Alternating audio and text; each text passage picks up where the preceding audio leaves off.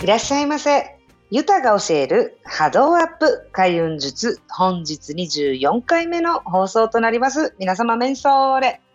はい、2022年のですね、これ1月の14日放送になると思いますが、皆さんいかがお過ごしでしょうか。はい、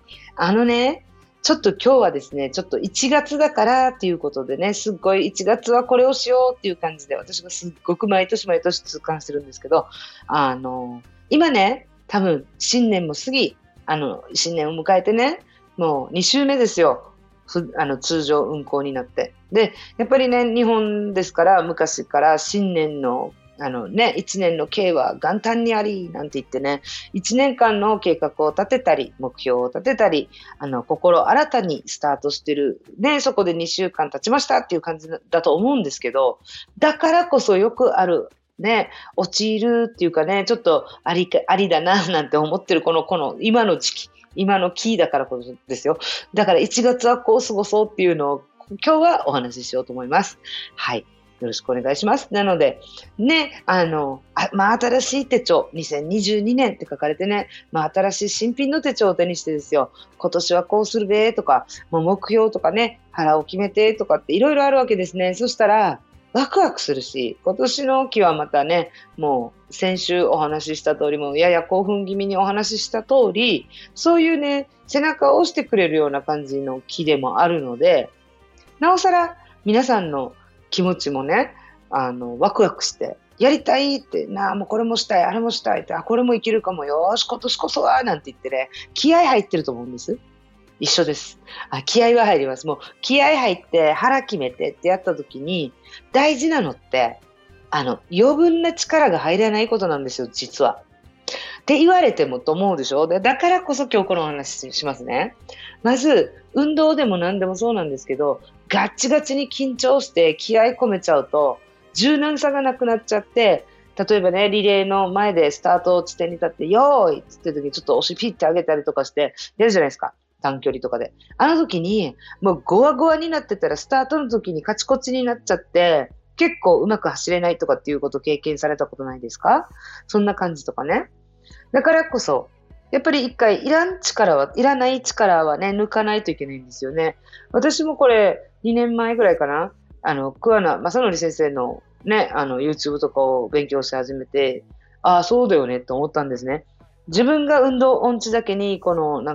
いらない力が入ってる時に、力がなくなる、逆に減少するっていうのは訳が分からなかったんですけど、運動音痴だけにはそうかもしれない。だから余計ますますガチガチになっちゃうっていうのを体感したことがあるんですよ。気でもね。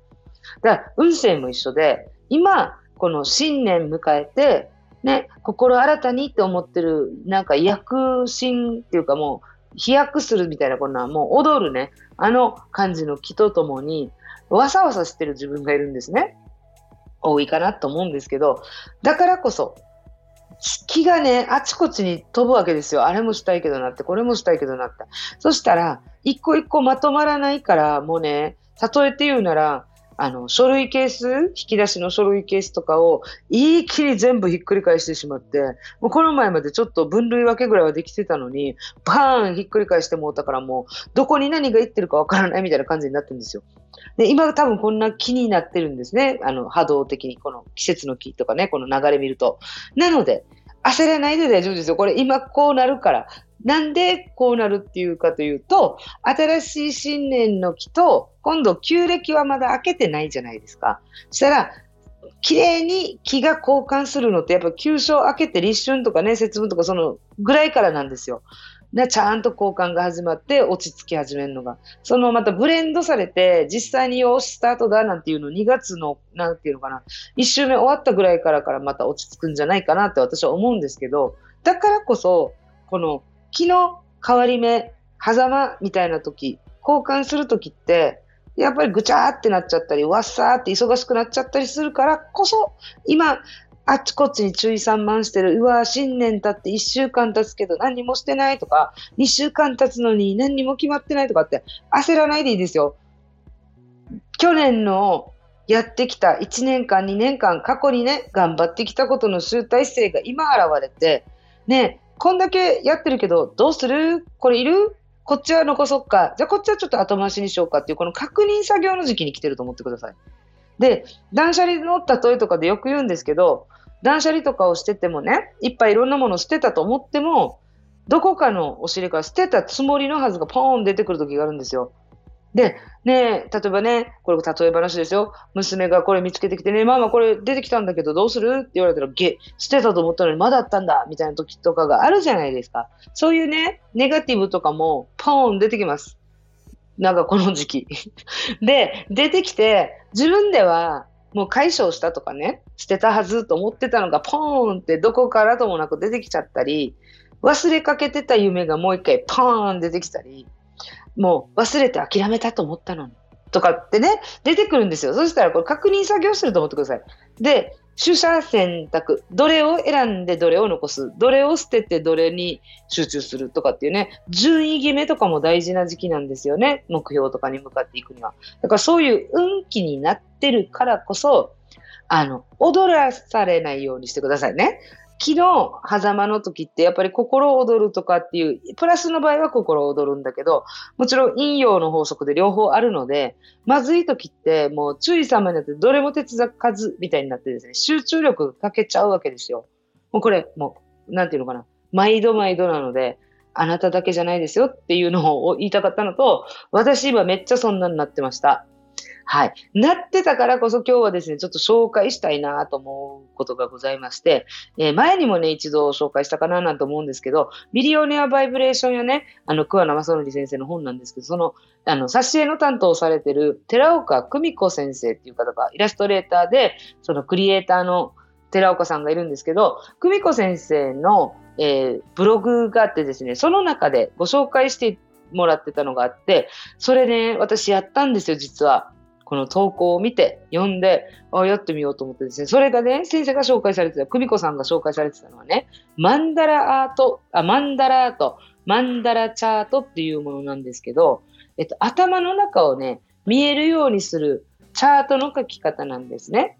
まあこれラジオでちょっと説明するの難しいので、私概要欄の方にこの久美子先生のブログ概要欄貼っておきますので、ぜひぜひ、もうしかも超可愛いイラストで説明されてるから、もう見たらやりたくなるはず。皆さん、私やったんですよ。この 3×3 のね、四角を書くんです。なんかビンゴのカードみたいなの、枠をね9つ書くんですよ。ビンゴカードがもう9枚目の前に開いてると思ってね、あんな感じのものに自分の強みとかテーマとかをね、一番ど真ん中に書いて、思いついた言葉を三々で並べていって書いていくんですけど、その端になったものを横にまたバーンってマンダラみたいに飛ばすんですよ。そしたらね、頭の中で自分が思い描いていたこととかが、言語化されるのと視覚化されて、またマンダラみたいにしてあちこちに分散されるので、客観的に見れる。私のやりたいことって、じゃあ強みとか好きなことってこういうことだから、こっちいいかもなとかって言ってね、客観的に選べるのにすっごく役立ったんですよ。しかも今この時期だから注意散漫になりやすいし、あれもこれも頑張ってみたいでね、もう新年も気合い入れて、もう目標も設定した、もう突っ走ったるぞっていう感じの時だからこそ、いらない力でいて、しっかり自分をもう一回見て、グラウディングをさせる、なんていうのか、地に足つけて、じゃあ一歩ずつ一歩ずつっていうのはどこからスタートしようかなって、一歩ずつとか着実に淡々にっていうのも分かってるけども、どれが手つけていいか分かりませんって感じになってたので、すっごいこのマンダラート助かりました。見やすくて面白くてですね、はい、これ概要欄にURL ですね、リンク先貼っておきますので、ぜひご覧ください。なのでね、こういうことを一個一個やっていくと、今年2022年の手帳、新しい手帳はですね、真ん中ら辺が手垢もついてないっていうことにはならないと思います。私毎回そういうことがあったんですけど、去年一昨年からはね、もうずっとまんべんなく手帳を使うっていうね、メモするっていうのが癖ついてきたので、もうあれにもこれにもメモしてたんですけど、2冊にまとめてどんどん手帳に書いていく。例えば仕事の件だったら仕事に関することはこっちの手帳で、自分の波動焼きとかそういうね、見て実験してることに関してはこちらの手帳って使い分けをしてたんですね。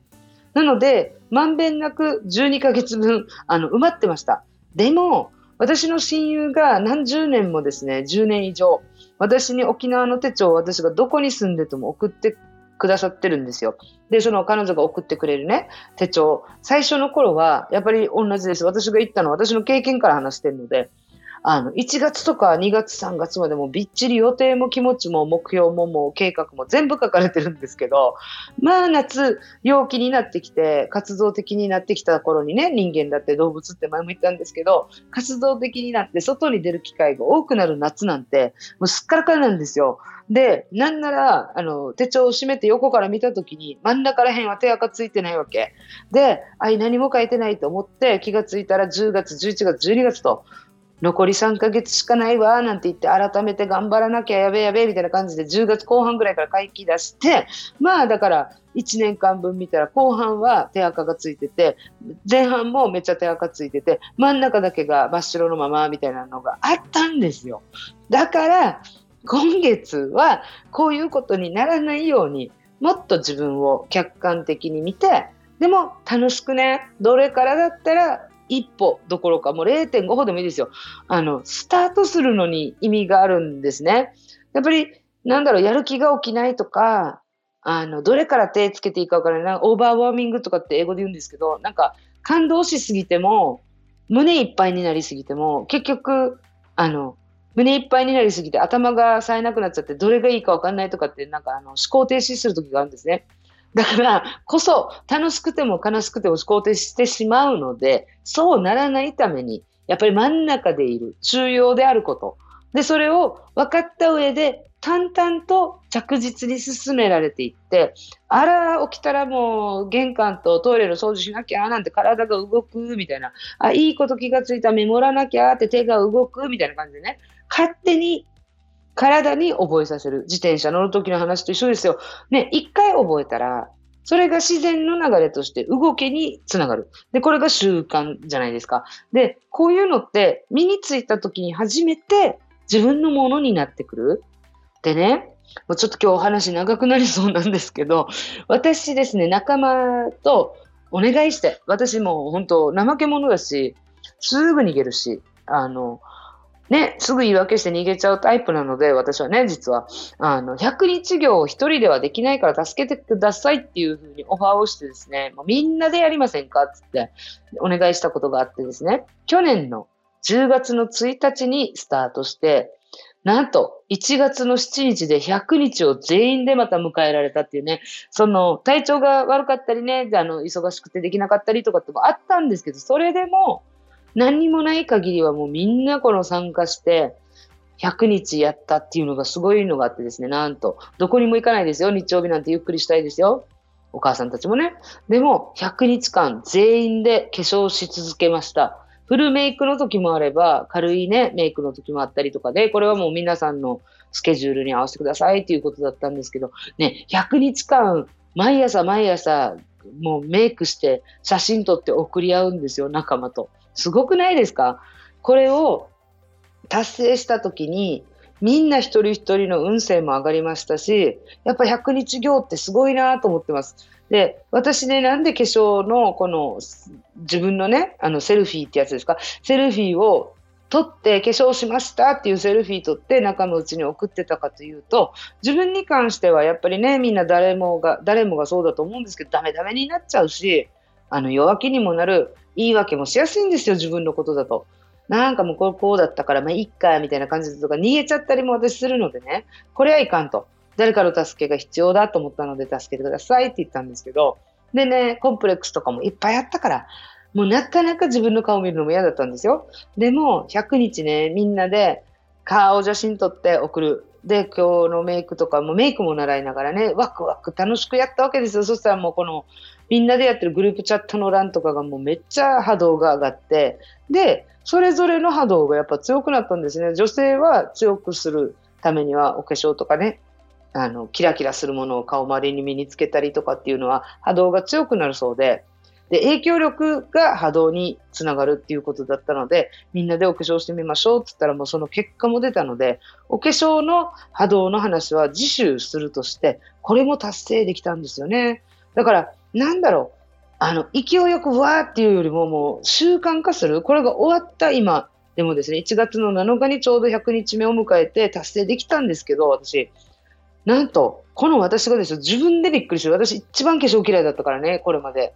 この化粧するようになって、もうなんなら眉毛だけでいいだろうぐらいの勢いの人だったので、ところがどっこい100日終わってもまだ朝起きたら化粧しないと外出れないぐらいの人になっちゃったんですよ。これも身についてるじゃないですか。せっかくいい習慣身について、お化粧することでスイッチも入ってルンルンになれるんだったら、私これはやめないで続けようと思いましたね。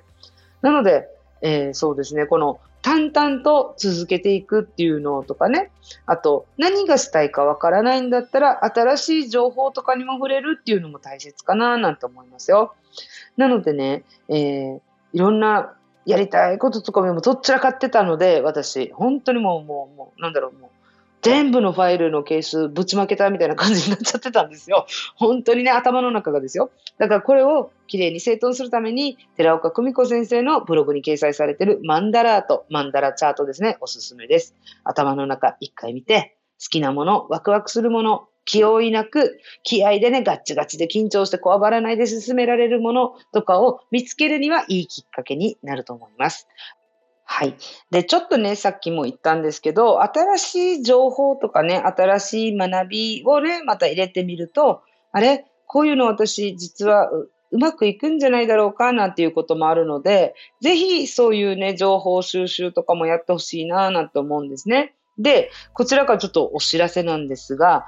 私のね、このポッドキャストを編集してくださって、いつもアップロードしてくださっているのが、クリックボイス沖縄の宮城浩二さんなんですね。宮城社長なんですけど、その宮城さんがなんと講師としてですね、パネルのこの説明会っていうか、オンラインセミナーで出るイベントがあるんですよ。こちらのご紹介させてくださいね。イベントはですね、2022年の1月18日火曜日、開催がですね、1時スタートで、会場となんとオンライン、ズームによるオンラインで参加ができるということなので、今ね、これ世界中で聞いてくださってる方がいっぱいいると思うんですね。で、何らかの形で自分のシェアしたい内容とかをアウトプットするにはどうしたらいいかなっていうことで、このイベントのタイトルがですね、なんと心強いですよ。そのイベントすべてオンライン配信で開催できますっていう説明会なんですね。例えば皆さん使われてるこの SNS とかのね、媒体で YouTube、Zoom、Twitter、LINE、Facebook、Instagram などいっぱいあるじゃないですか。ベーモーとかもありますし、私が知らないのもいっぱいあるんですけど、なんとそのイベントをどう配信するか。例えばね、おことの先生とかで私が知ってる方もいるんですけど、この方もまずはインスタグラムのライブから配信されたとかなんですけど、実はそのライブ配信とかね、すべてオンラインでできるノウハウを教えてくだされば、またこれ次のアイディアが湧くと思うんですね。その講演してくださる方も、宮城さんね、我らが宮坊さんだけじゃなくてですね、もういっぱいいらっしゃるんですよ。4人いらっしゃるのかな。それで、このどういうふうに配信したらいいですよっていうのとか、その後相談会などもあるみたいですので、これからね、アウトプット本当大事なんですよ。インプットしてもアウトプットしないと、自分のこれ波動的にもそうなんですけど、気とかね、波動とかでもそうなんですけど、勉強してそれを役立てたら、その時にまただからさっき言ってるみたいにね、ものになるんですね。私自分のね、例えば節約情報をどっかから聞いて、実際に節約のチケット使わないと役に立ってないというか、ものになってないじゃないですか。クーポンだけ切って集めてもよ。で、それと一緒。で、だからインプットして何かいい話を聞いて、自分で聞いて覚えたんだけど、それを誰かに伝えたりとかして使って初めてインプットがものになる。アウトプットをした時点で初めて力がつくというかね、ものになるんですよ。なので配信をオンラインで開催できますっていうこの情報、勉強したら何かのヒントとかになるんじゃないかなと思うので、それがですね、沖縄の先端 IT 利用活用促進事業ということでですね、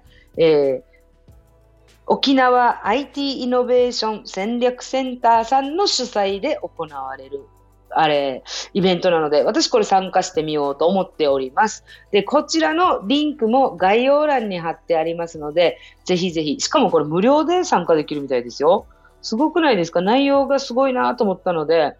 参加無料でこんな濃い内容いいんですかぐらいの話だったので、皆さんこれ絶対お見逃しのないように概要欄もチェケラッチョお願いします。見てみてくださいね。はい、ということで今週はちょっと盛りだくさんになっちゃって、もう20分も一人でずっと喋ってますので、今週おまけ川柳はもうちょっとスキップさせていただきます。お休みさせていただきます。でもですね、おまけ川柳超面白い吹き出したっていうのがね、いっぱい来てるんで、ちょっともう頑張ってネタ貯めておきますからね。おまけ川柳は来週までお楽しみにということで、はい、今日も最後までご視聴くださいまして誠にありがとうございます。もうニフェーデービル、ボディービル、一平ニフェーデービタン、またやーたい。